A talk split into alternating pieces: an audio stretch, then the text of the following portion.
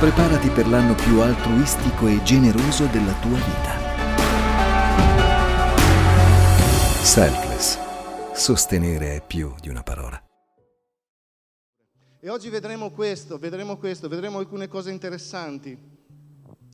Eh, vedremo come le nostre azioni, con un esempio molto facile, molto semplice che conoscete, quindi è alla portata di tutti. Ho scelto questo passo tanto perché è comune ed è noto ai più, ma soprattutto perché eh, per spiegare in modo così comprensibile come le nostre azioni e le nostre decisioni hanno appunto, come dicevo prima, eh, delle conseguenze che magari non si rivelano subito, ma si riveleranno nel tempo e sarà così, sarà così, guardate, state sicuri, state sicuri che vedremo dove sta, dove sta la verità e se non è così, questo determinerà per noi veramente qual è la scala dei nostri valori e a chi è o a che cosa abbiamo dato priorità e a che cosa stiamo dando priorità, perché le nostre paure rivelano quello. Dov'è il nostro tesoro e dove stanno le nostre priorità? Rivelano la scala dei nostri valori.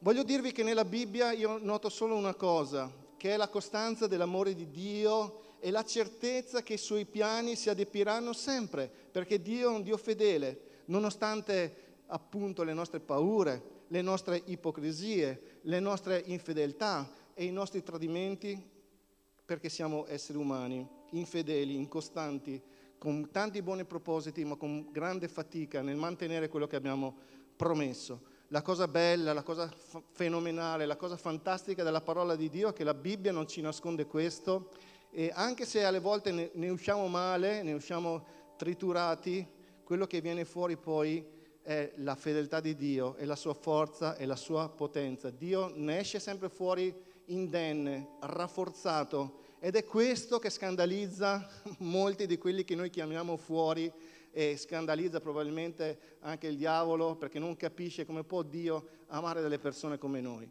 Ma chi capisce l'amore di Dio se, lo, se non noi che lo sperimentiamo e lo viviamo in maniera tangibile? Chi più di noi può testimoniare il suo amore e la sua fedeltà, nonostante le nostre incoerenze e voglio chiamarle proprio ipocrisie, le nostre infedeltà, i nostri tradimenti. Abbiamo detto un sacco di cose a Dio, abbiamo fatto un sacco di promesse, ma non le abbiamo spesso mantenute. Ma Dio, nonostante noi, rimane fedele e i suoi piani, i suoi propositi per la nostra vita e comunque i suoi piani per questo mondo rimangono saldamente nelle sue mani.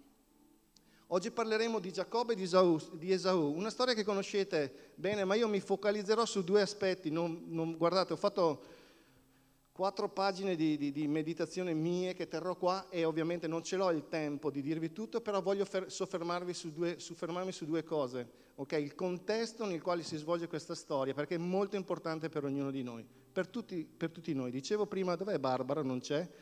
Stavo dicendo prima a lei che quando preparo le prediche, quando mi metto a, a scrivere, no, anche se chiunque sa qua dentro che io raramente scrivo le predicazioni perché non, non sono il tipo, eh, la prima domanda che mi faccio è, ma se qualcuno predicasse questo a me, cosa, come risponderei? Quale sarebbe la mia reazione? Perché non, non, posso dire qualcosa a voi che io non sperimento, non vivo, non ce la faccio, mi sento veramente, eh, mi sento a disagio.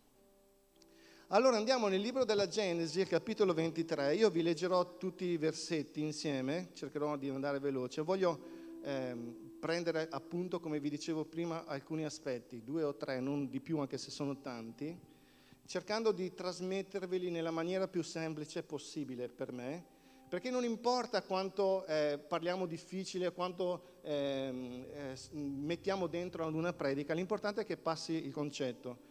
Mio zio aveva una volta la pizzeria e mi diceva, guarda Roberto, una buona pizza non è quella che è piena di roba, ma è quella che ha delle cose eh, magari meno, meno, ingredienti ma buoni. No, quindi mangia la pizza perché devi mangiare la pizza, non ti devi eh, nauseare. E quindi io spero di, di darvi questa pizza buona con, con gli ingredienti giusti, quelli che non sono troppo né troppo pochi. Genesi 25, versetto 19. Questi sono i discendenti di Isacco, figlio di Abramo. Abramo generò Isacco, Isacco aveva 40 anni quando prese per moglie Rebecca, figlia di Betuel, l'arameo di Padan Aram e sorella di Labano, l'arameo. Isacco implorò il Signore ripeti com'è, Isacco implorò il Signore per la sua moglie Rebecca, perché ella era sterile. Vado avanti oppure mi fermo e faccio i... no, leggo tutto poi, se no... Il Signore l'esaudì e Rebecca sua moglie concepì. I bambini si urtavano nel suo grembo ed ella disse, se è così, perché vivo? E andò a consultare il Signore. Il Signore le disse, due nazioni sono nel tuo grembo e due popoli separati usciranno dal tuo seno. Uno dei due popoli sarà più forte dell'altro e il maggiore servirà il minore. Quando venne per lei il tempo di partorire, ecco che lei aveva due gemelli nel grembo. Il primo che nacque era rosso e peloso come un mantello di pelo, così fu chiamato Esaù. Dopo nacque suo fratello che con la mano teneva il calcagno di Esaù e fu chiamato Giacobbe. Giacobbe vuol dire colui che tiene per il calcagno o l'ingannatore. Questo è il significato del nome Giacobbe.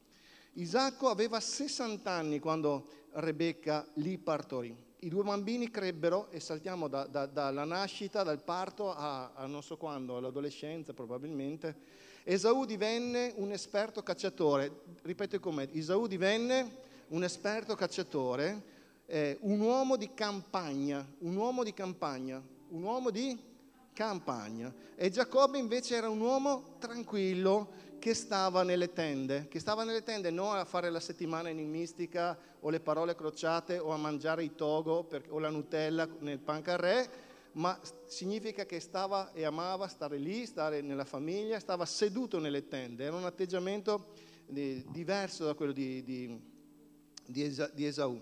Ora, mentre Giacobbe faceva cuocere una minestra, Esaù sopraggiunse dai campi tutto stanco. Esaù giunse dai campi tutto stanco. Sei mai arrivato a casa tutto stanco? Sudato? Sporco? Esaù disse a Giacobbe, dammi per favore da mangiare un po' di questa minestra rossa perché sono stanco, perché sono stanco. Perciò fu chiamato Edom. Giacobbe gli rispose, vendimi prima di tutto la tua primogenitura. Esaù disse, ecco, io sto, sto morendo, a che mi serve la primogenitura? Giacobbe disse, prima giuramelo. Esaù glielo giurò, ripeti con me, Esaù glielo giurò. Esaù glielo giurò. Ricordiamoci, Esaù glielo giurò e vendette la sua primogenitura a Giacobbe. Allora Giacobbe diede a Esaù del pane, della minestra, di lenticchie, e gli mangiò e beve, poi si alzò e se ne andò. Fu in questo modo che Esaù disprezzò la sua primogenitura. Disprezzò, disprezzò la sua primogenitura. Allora volevo così velocissimamente dirvi alcune cose, perché questa famiglia, questa famiglia di, di, di, di Isacco e di Rebecca non è una famiglia molto equilibrata, ok? C'erano alcuni problemi all'interno di questa famiglia. Era cominciato eh, con un insegnamento molto interessante questo, questo, mm, questi versetti che abbiamo letto, ed era il fatto che Isacco pregò e, e, e aveva interceduto per la moglie. E questo ci insegna che all'interno delle famiglie spesse volte i mariti invece che eh, litigare farebbero meglio ad alzare la mano e a intercedere per le loro mogli, usare la loro autorità per benedire eh, non solo la moglie o non solo i figli, ma per chiedere a Dio quello che loro pensano che la moglie possa avere di bisogno, no? secondo Dio. In questo caso Rebecca era sterile e Isacco, Isacco pregò ed intercedette per la moglie affinché potesse essere esaudita. E fu così, perché il Signore ascoltò la preghiera di Isacco e Rebecca concepì. È solo che c'era un problema, c'era un problema perché i bambini all'interno già stavano litigando. Quindi le diceva, se questa è la situazione è meglio che muoiono, perché non credo che sia stato un parto, oh, scusate, una gravidanza molto semplice, perché se Rebecca arriva a dire, meglio che se era così la, la, l'essere incinta eh, comportava tutta questa sofferenza, forse, eh, forse era meglio che, che, morivo prima, no? Quindi era meglio che non, forse che non li avessi questi bambini. Qualcosa era successo che disturbava eh, Rebecca. Perché vivo ancora se è così? Perché se devo soffrire... No, perché ho pregato tanto per avere la benedizione e poi quando arriva la benedizione mi tocca tribolare così tanto? Perché vivo ancora? Pensateci e voglio lasciare a voi tutte le riflessioni perché ce ne sarebbero tante da dire qua. Ok? Perché alle volte vogliamo la benedizione, ma poi se arrivano delle complicazioni ci domandiamo, eh vabbè, se era questo il prezzo da pagare, era meglio che morivo prima o che non la chiedessi. Allora lei fece una cosa, andò a consultare il Signore che, e Dio apparve personalmente, parlò personalmente con Rebecca e spiegò il motivo di tutto questo travaglio interiore e interno, spiegando a lei quello che poi sarebbe successo, no? che il più forte avrebbe servito quello minore e il maggiore servirà il minore. E vediamo proprio che nella nascita nasce prima Esaù, il primogenito era Esaù e il secondogenito era Giacobbe, che è nato attaccato al tallone di, di Esaù. Oh, ma veramente, eh, a pensare poi a tutta quella che è stata la storia di Giacobbe poi, e, di, e di Esaù, fa veramente impressione questa, questa cosa, no? sapere che tutto quanto ha un senso e tutto quanto sembra davvero prestabilito prima. E, perché vi dicevo che alla fine c'erano eh, dei problemi a casa di Isacco e di Rebecca, in questa famiglia? Ed è, ed è quello che mi piace della Bibbia perché noi tendiamo a iperspiritualizzare i contesti e non capiamo che Dio invece ci, sta dicendo delle cose che sono eh, molto concrete, molto pratiche. E se noi avessimo la forza, il coraggio di guardare la Bibbia alle volte per quello che è, nella sua semplicità, e anche nel fatto di spogliarci dall'ipocrisia e dalle maschere, credo che ne, trov- ne, ne gioveremo molto di più invece che iperspiritualizzare le persone o idolatrare le, le, le, le, figure della Bibbia alle volte in maniera errata o di vederle decontestualizzate da ciò che effettivamente erano. Dicevo prima che nella Bibbia l'unica certezza che abbiamo è che la persona che non, che non cambia mai e che non viene mai meno è Dio. Perché la Bibbia è la storia dell'infedeltà dell'uomo e della fedeltà di Dio, della tenacia di Dio di rimanere fedele alle sue proprie eh, promesse e all'alleanza che lui ha stretto per primo con gli uomini. Questo ci dice la Bibbia, perché se fosse dipeso da noi saremmo già, già falliti dall'inizio, siamo già partiti male. Erano già partiti male questi due. Ma c'era un problema eh, no, non indifferente, sono alcuni aspetti, vi ho detto, che vi volevo mostrare in questa storia, ed era il fatto che all'interno di questa famiglia c'erano delle preferenze. È scritto che Isacco amava Esaù perché gli piaceva la, la cacciagione, mentre Rebecca amava Giacobbe. E questo ci parla di, fa- di favoritismo all'interno della, della, della famiglia perché magari noi preferiamo quel figlio che ci assomiglia di più o quello che soddisfa di più le nostre esigenze, mentre Dio non ci chiede di fare favoritismi, non solo nelle famiglie naturali, ma anche nelle famiglie spirituali. Dovremmo guardare molto a questo, molto a questo. Un'altra cosa interessante è la diversità di carattere e di, eh, non voglio dire destino, di chiamata dei due, che nascono nello stesso grembo, crescono nello stesso contesto, però vivono una vita che a un certo punto, vedremo nella storia della, della, della Bibbia, andrà veramente uno da una parte e uno dall'altra. Cioè il fatto che nascano dallo stesso grembo e nascano e vivano nello stesso contesto non è garanzia che questi due faranno la stessa strada. Quindi non vuol dire che se nasci nello stesso contesto e vivi nello stesso contesto farai sicuramente la stessa strada, perché in questo caso non sarà così vennero fuori dallo stesso grembo e vennero fuori dallo stesso eh, eh, contesto familiare due persone completamente diverse. Ad un certo punto la loro vita e il loro destino andò veramente agli antipodi, uno da una parte e uno dall'altra. E questa storia fu l'inizio di questa divisione, fu l'inizio di questa separazione che portò Giacobbe da una parte ed Esaù da un'altra. Erano due uomini con un carattere diverso. Sicuramente Esaù era un cacciatore, era un uomo forte. Non lo so io come sono, io vedo i contadini com'è che sono, sono tutti muscolosi, sono tutti, cioè uno abituato alle intemperie, uno abituato alla fatica, uno che veniva dal campo era un cacciatore, era un uomo forzuto. Mentre Giacobbe non lo so come volevo definirlo con un, con un, vocabolo, ma non posso perché eh, non voglio essere volgare, però diciamo era questo ometto che probabilmente stava nella tenda, ma era, era dotato di, una, di, di, un'intelligenza sicuramente di un certo tipo, perché questa storia non si sarebbe svolta se Giacobbe non fosse stato astuto in quello che lui ha fatto.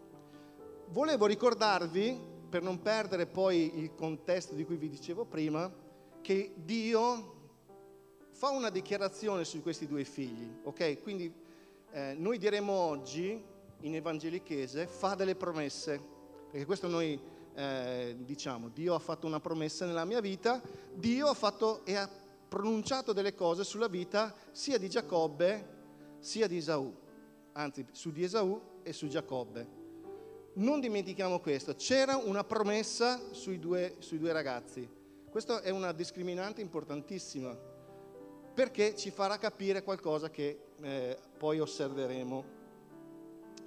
Allora era un uomo, eh, io sono andato a guardarmi un po' il contesto, cioè perché il contesto nell'italiano alle volte si fa fatica, si fa fatica a capirlo, ma se andiamo lì a studiarci un po', un po l'esegesi capiamo alcune cose che non vediamo nell'italiano, ma lo vediamo studiandolo il versetto, i versetti. Quindi Spero che vi fidiate di quello che vi dirò, se no andate a farvi le ricerche vostre e controllate se quello che vi dirò è vero oppure no. Esaù era un uomo forte fuori e debole dentro, era un uomo carnale. C'è un aspetto che mi ha colpito molto di quando Esaù eh, chiede il piatto di lenticchie al fratello Giacobbe, che fa riferimento alla voracità con cui lui mangiò questa, mm, questo piatto di lenticchie. Cioè, l'ho scritto da, da qualche parte, ho scritto era un uomo che non controllava il suo appetito perché il suo comportamento, il suo comportamento rifletteva, riflette la mancanza di autocontrollo. Adesso vi domando, non c'è scritto, ma lui veniva dai campi, quindi o era un cacciatore, aveva preso una preda o aveva così tanta fame da non avere il tempo da cucinarsela questa preda, non aveva il tempo di farsi da mangiare, no. È scritto proprio, è scritto proprio nel, nel, nel, testo originale che lui mangiò, mangiò questa, questa cosa voracemente, proprio la divorò, divorò il piatto di lenticchie. Questa era la sua, la sua, fame, la sua carnalità. Era un impulsivo che viveva per il momento e cercava il suo, suo, la sua soddisfazione immediata, viveva per ciò che vedeva e non viveva per fede. Ricordiamoci che la promessa della primogenitura era su Esaù. Ed Esaù era il primogenito, adesso non voglio dirvi cosa, cosa, cos'è la primogenitura, però ricordatevi quello che comportava la, la, la benedizione della primogenitura, quindi tutti i diritti, diventavi capofamiglia, eh, acquisivi i diritti del padre, avevi la, do, la doppia porzione del, dell'eredità della madre, quindi eh, in questo caso eri il capo tribù e diventavi qualcuno di importante, cioè non è qualcosa da poco che riposava sulla, sulla vita di Esaù. Quindi lui poteva ereditare il ruolo del padre, la posizione all'interno della tribù. Quindi una, la primogenitura non era qualcosa di, eh, di poco conto.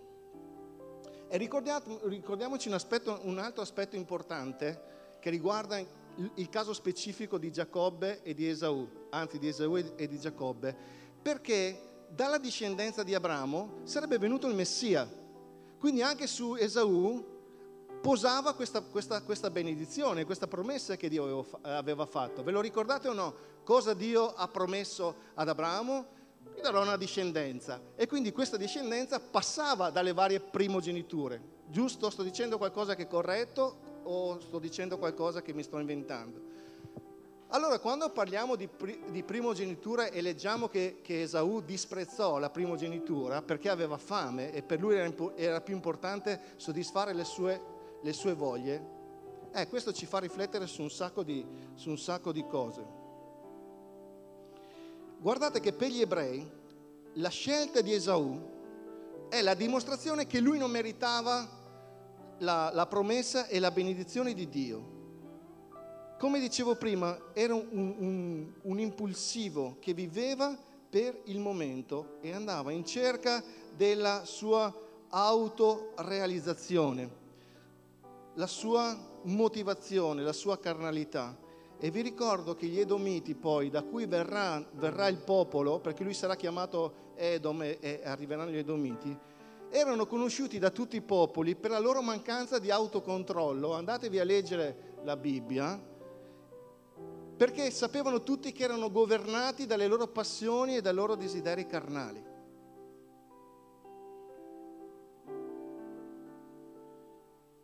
Wow, due ragazzi che nascono nello stesso grembo e hanno destini e caratteri così diversi. Quindi non ci dovrebbe sorprendere se in ogni contesto abbiamo, che ne so, delle persone che nascono dallo stesso grembo, vivono nello stesso contesto, ma sono completamente diversi. Questo è un aspetto. Poi, quando tirerò le, le, le conclusioni, riprenderò in mano questo. Volevo parlarvi un po' anche di Giacobbe, però. Abbiamo detto che Rebecca amava Giacobbe. Io non lo so come Giacobbe ha saputo delle promesse che riposavano su di lui. Per me, non c'è scritto sulla Bibbia, c'è molta, molta probabilità che gliel'abbia raccontata la mamma, che è lei che ha ricevuto la promessa da, da Dio. E se lei amava Giacobbe, parlo con le mamme, no, credo che le mamme abbiano confi- confidino alcune cose ai loro figli, giusto? Ecco, forse è stata un po' imprudente Rebecca, però dai, l'amore materno. Stavamo parlando che questa era una famiglia che aveva qualche problema, no, c'erano le preferenze e le preferenze cosa provocano? Provocano rivalità, provocano competizione tra i fratelli. Non c'era una, un vero amore, un vero rispetto, tanto che quando, quando Giacobbe, eh, scusate, quando Esaù torna dai campi, dov'è che va a trovare Giacobbe? Perché trova Giacobbe e non trova nessun altro che sta cucinando? Ricordatevi che lui era un uomo vorace, cioè la Bibbia ci dice che proprio aveva così tanta fame, così tanta fame, che l'unica cosa che aveva in testa era soddisfare questo appetito. Cioè dammi da mangiare perché sto morendo, sto morendo di fame, dammi da mangiare. Il buon Giacobbe, il buon Giacobbe me lo sono scritto da qualche parte, aspettate che lo cerco. Oh, eccolo qua, mi sono scritto così. Immaginatevi Giacobbe. Sicuramente questa era una, una tiritera che eh, era già venuta fuori da, da prima, per me, eh, quindi non è una, una casualità. Giacobbe è stato uno stratega. Chissà quante volte avrà parlato con il fratello riguardo alla primogenitura.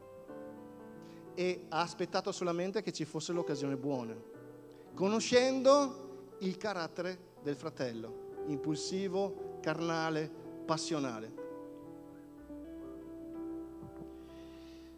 Caro fratellino mio, vieni qua, ti voglio bene. Guarda la mia, la mia, il mio piatto di lenticchie. Dai, vieni qua, ti darò da mangiare. Sembra quasi che Giacobbe è lì per caso, che sta cucinando a casa, dice suo fratello, oh, cosa c'hai di buono da mangiare? dammi un po' di quello che stai preparando. Sembra quasi che lui si sia messo a cucinare per caso. E invece no. E invece no. Tutto quello che vediamo succedere dopo ci dice che Giacobbe aveva premeditato tutto. Di per sé noi diremo, vabbè, era stabilito da Dio che Giacobbe no, ereditasse la primogenitura. Sì? Ma non siamo chiamati noi ad aiutare Dio anticipare i tempi e a decidere noi cosa sarà delle promesse che Dio ha fatto nella nostra vita. Perché pagheremo delle conseguenze. Come ho detto prima, Dio porterà avanti i suoi progetti, ma noi avremo delle conseguenze. E quante volte noi non siamo in grado di aspettare i nostri tempi? Perché pensiamo che qualcuno ci debba qualcosa perché Dio ce l'ha promesso. E come Giacobbe è stato disposto ad ingannare suo fratello per rubargli la primogenitura, che Dio gli aveva promesso, che lui aveva saputo da, da parte de, della madre, ma non nei tempi e nelle modalità di Dio. Adesso lascia stare che, che Esaù veramente, ma non è che Giacobbe sia stato molto un, un buon esempio con questa idea premeditata. La domanda è, diceva Machiavelli, il fine giustifica i mezzi. In questo caso vuol dire che ogni cosa che facciamo giustifica quello che noi otteniamo. No, non sempre il, fine giustifica i mezzi.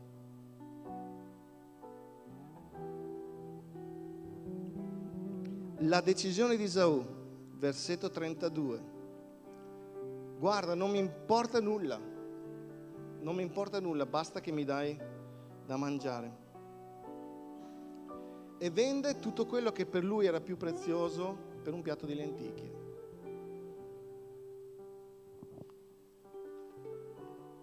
Perché? Esaù non ha pensato che avrebbe riempito il suo stomaco, ma da lì a qualche ora il suo stomaco avrebbe brontolato ancora. Perché non ha riflettuto sul fatto che forse quel piatto di lenticchie non valeva quello che lui poi ha ceduto a Giacobbe? Poi vi leggerò qualcosa di interessante, perché è scritto che Esaù nel libro, nel libro degli ebrei pianse e reclamò Dio che gli restituisse la benedizione, ma c'è scritto che lui era un profano e non c'è stato vero pentimento in Esaù. Ed è per questo che Dio non è tornato sui suoi passi. Poi lo, lo guarderemo. Perché Esaù? Perché Esaù non ha pensato a questo? Me lo spiegate perché c'è gente che fa uno, due, tre, quattro lavori e non ha mai tempo per Dio?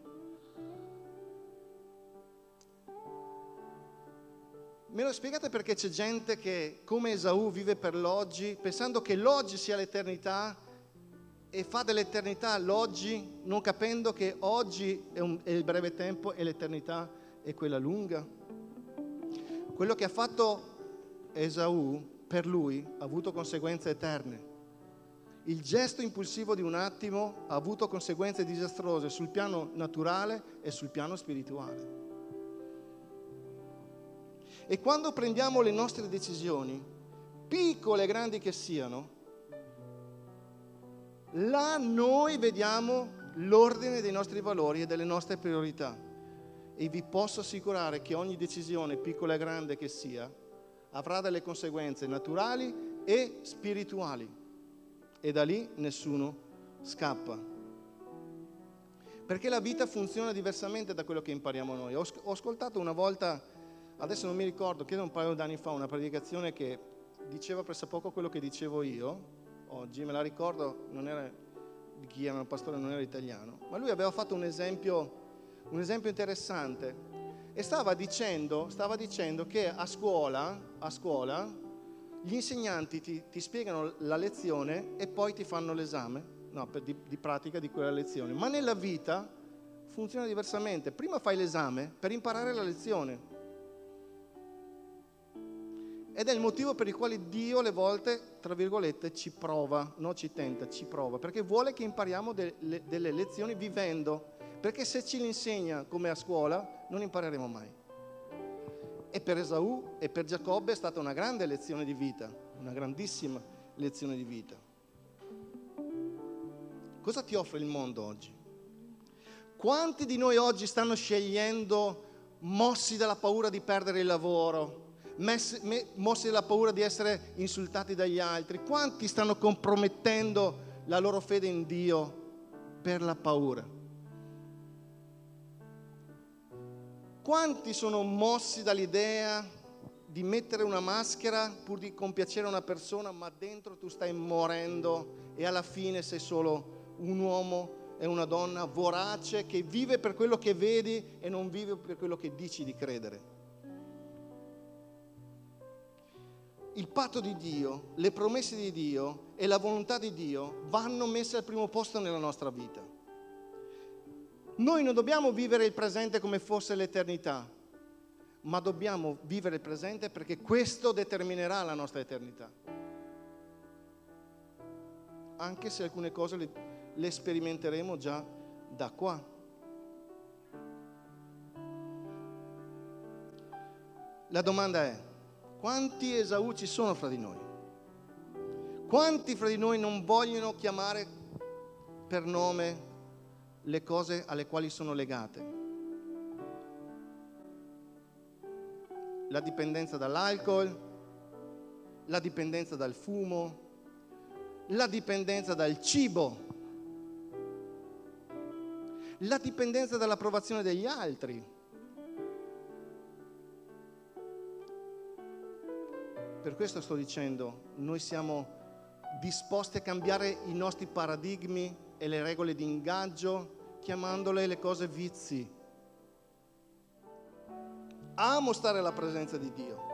Sai perché amo stare alla presenza di Dio, Rodrigo? Perché io so che Dio è l'unico che sa veramente ciò di cui ho bisogno. È l'unico che sa mettere in ordine le priorità nella mia vita. È l'unico che mi può insegnare a ragionare bene e a non vivere della paura. Altrimenti fate così, prendete quel versetto dove c'è scritto non abbiate paura di quello che mangerete, di quello che berrete, di come vestirete, toglietelo perché non è la verità, voi non ci credete. E sarà difficilissimo restare fermi in questa parola, dura, ma è lì che Dio ti vuole perché lui vuole mostrare la sua gloria. E io vi assicuro che non ho mai visto in questa chiesa, e guardate, molti potrebbero alzare la mano, sono delle persone qua dentro, non voglio fare i nomi perché non li voglio esporre, che hanno visto i cosiddetti sorci verdi, ma sono rimasti fermi, fermi in quello che Dio aveva detto loro. E hanno scelto Dio e Dio li ha benedetti. È stato facile, guarda, non, non credo che è stato facile ma hanno, quando hanno capito di scegliere per Dio, chissà come mai Dio ha cambiato la loro vita. Dio sa, Dio sa che noi non possiamo rimanere schiavi dell'ansia. Dio sa di ciò che abbiamo bisogno di bere. Dio sa ciò di cui abbiamo bisogno di mangiare. Dio sa che abbiamo bisogno di vestire. Dio sa ogni cosa e se tu vuoi qualcuno che ti capisca, vai da Dio se no togli questi versetti, perché tu non li credi. Il lavoro è importante, certo che è importante, ma non più di Dio. Se il lavoro prende il posto di Dio, quello è la tua zuppa di lenticchie. Quello è il valore che tu dai in quel momento alla tua relazione con Dio e non dirmi che non è così guarda, ti puoi rotolare, ve l'ho detto che vi, vi avrebbe dato fastidio, rotola pure, arrabbiati con me, ti sto dicendo la verità. No, non fatemi gli applausi, non me ne fregano gli applausi, portate pazienza.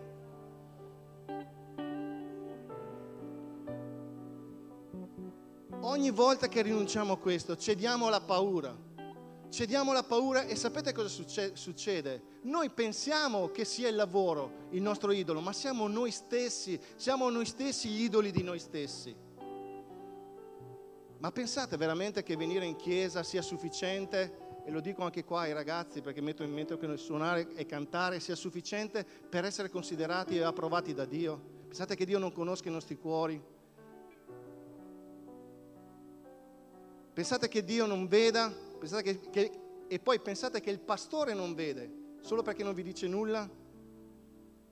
Ma come dicevo prima, quando io faccio una predica di questo tipo, la prima persona che metto in crisi sono io. Io mi sono fatto le domande. Ma se, se oggi mi, mi, mi facessero questa domanda, io cosa risponderei? Prima giuramelo.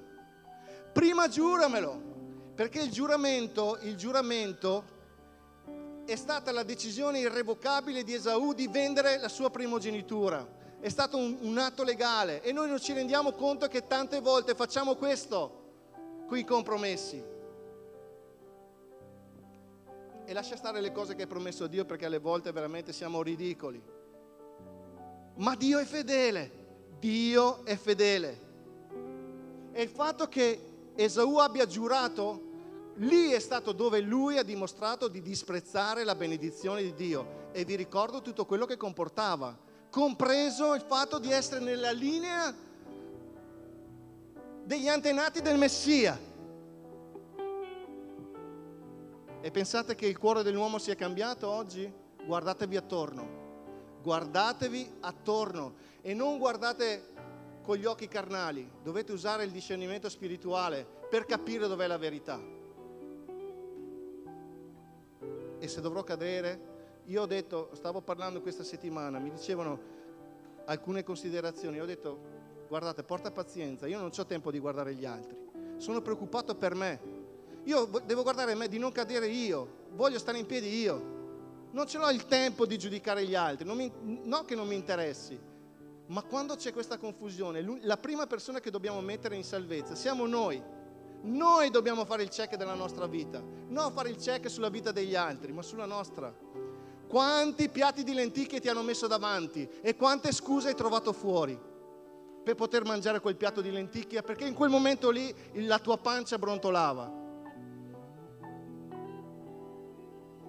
Quante volte hai venduto l'oro della promessa di Dio per la bigiotteria del momento.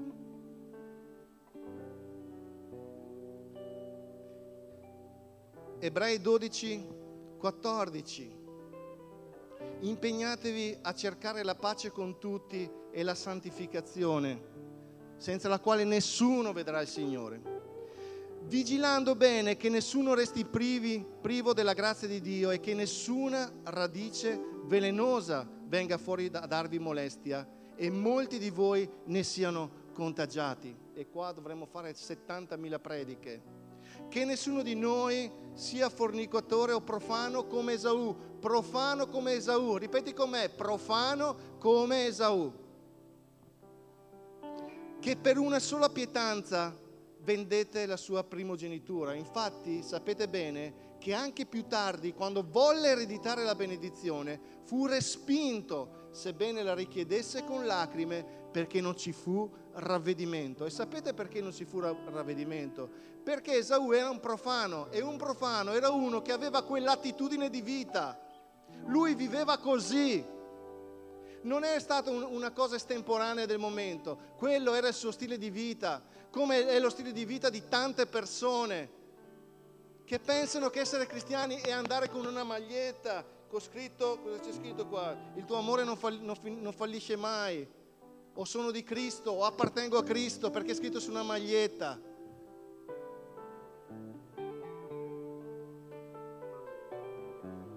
Quanti piatti di lenticchie sono riusciti a mettere davanti alla tua faccia, alla tua bocca? Quando, quando, verranno? Mica verranno quando hai la pancia piena.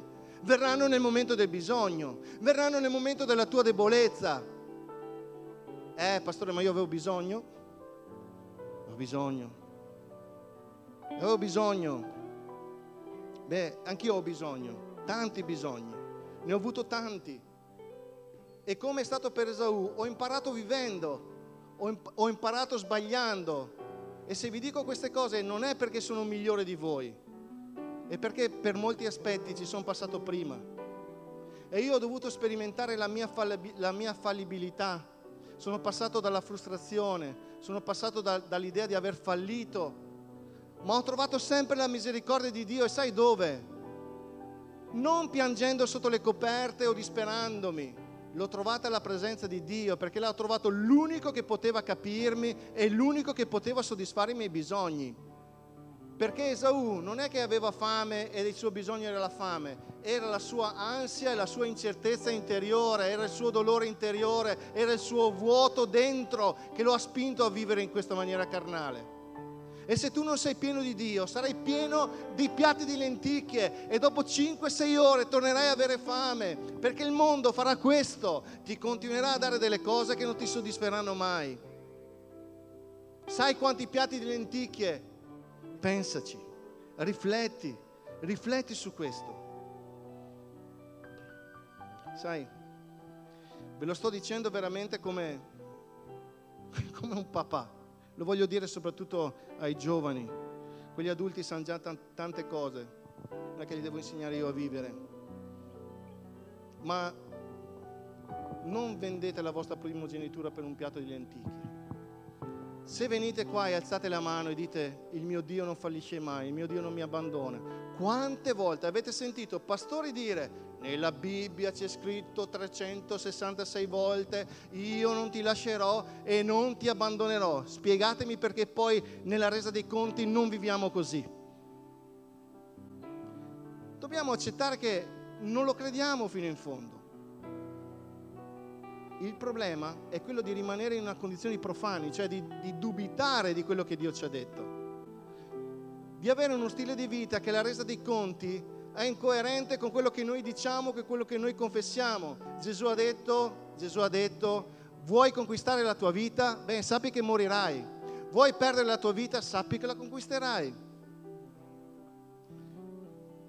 Romani dice che in Cristo abbiamo ogni cosa. Lo crediamo? Non voglio una risposta, perché tante volte diciamo amen perché siamo qua. Filippesi 4, 6, 4 19, sono scritto giusto, se ho sbagliato perdonatemi, ma scritto in velocità.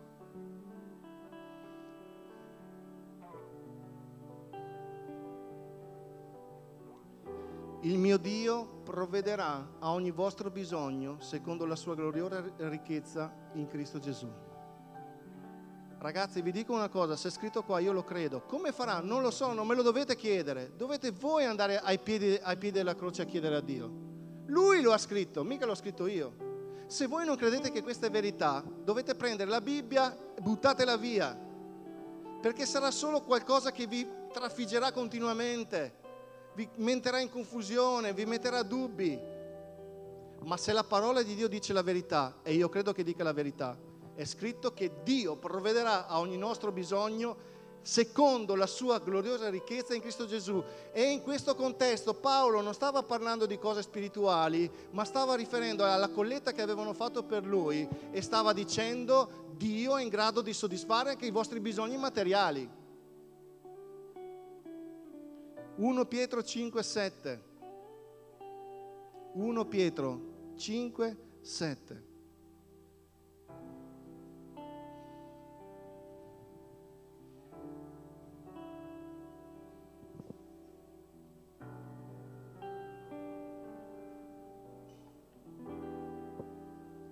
Getta su di lui ogni tua preoccupazione perché lui ha cura di te. Perché lui ha cura di noi. Ripeti, lui ha cura di me. E dice getta su di lui le tue preoccupazioni. Non dice perché lui è un Dio potente, perché lui farà i miracoli, perché lui, eh, che ne so, eh, vuole, che, ne so, vuole che tu eh, gli fai vedere quanto è bravo. No, dice così, perché lui ha cura di te. Cioè si preoccupa. Marcellina, cosa vuol dire aver cura di un figlio? Tu, quando avevi cura della Burgos, come la trattavi? Avevi cura e cambiavi il pannolino? No? Se la cambiava da solo, due, cinque mesi. Eh, è autodidatta la Burgos, va in bagno. Avevi cura di lei o no? Vi curate voi dei vostri figli o li mollate in mezzo alla strada così? No, vorrei sapere un motivo per cui Dio non, non dovrebbe aver cura di noi. Per quale motivo? Per quale motivo Dio non dovrebbe aver cura di noi? Per quale motivo noi dobbiamo cedere al piatto di lenticchie? La benedizione di Dio è all'interno della sua volontà, della sua santità e dei suoi parametri. Cristo è il tesoro più importante. Alle volte c'è uno che trova il campo per caso, e alle volte c'è colui che cerca la perla di gran valore, che quando trova quella vera vende tutto per comprarsi quella perla perché sa distinguere il vero valore dagli altri valori. E volevo, volevo dirvi qualcosa in più, poi chiudo, che quando parliamo di cristianesimo, cari miei, carissimi, noi non stiamo parlando di, di, di monasteri, di, di suore, o di iper, eh, iper spirituali, gente che non sbaglia mai. Ma i valori cristiani, i valori giudaici, diciamo giudaico-cristiani, sono alla base della nostra democrazia. Il cristianesimo parla di rispetto della vita, di sacralità della vita. La dignità della, della persona prima di Gesù, prima del cristianesimo, non esisteva è un concetto che, che, hanno, che ha portato il cristianesimo. Ma voi quando parlate di cristianesimo, che continuano questi cristiani a insultarsi e sembra quasi che, che, li devi spingere in chiesa, non capiscono che questa società reggerà se questi valori reggeranno, che sono la, la solidarietà, il rispetto per il prossimo, il rispetto per la propria vita, La sacralità, come ho detto prima, della vita, dal momento del concepimento alla sua fine. Noi crediamo nel Dio creatore. E sapere che abbiamo un Dio creatore significa essere creati con uno scopo e avere, chiamiamolo così, un progetto e un destino, uso la parola destino, che è dentro nell'ottica di Dio. È quello che dà valore alla nostra vita. Il valore dell'individuo, sapete perché la persona non, non ha più nessun valore? Eh? Perché l'unico valore che ha l'individuo è quello di essere fatto a immagine e somiglianza di Dio. Amen. Signore, voglio ringraziarti per questo tempo.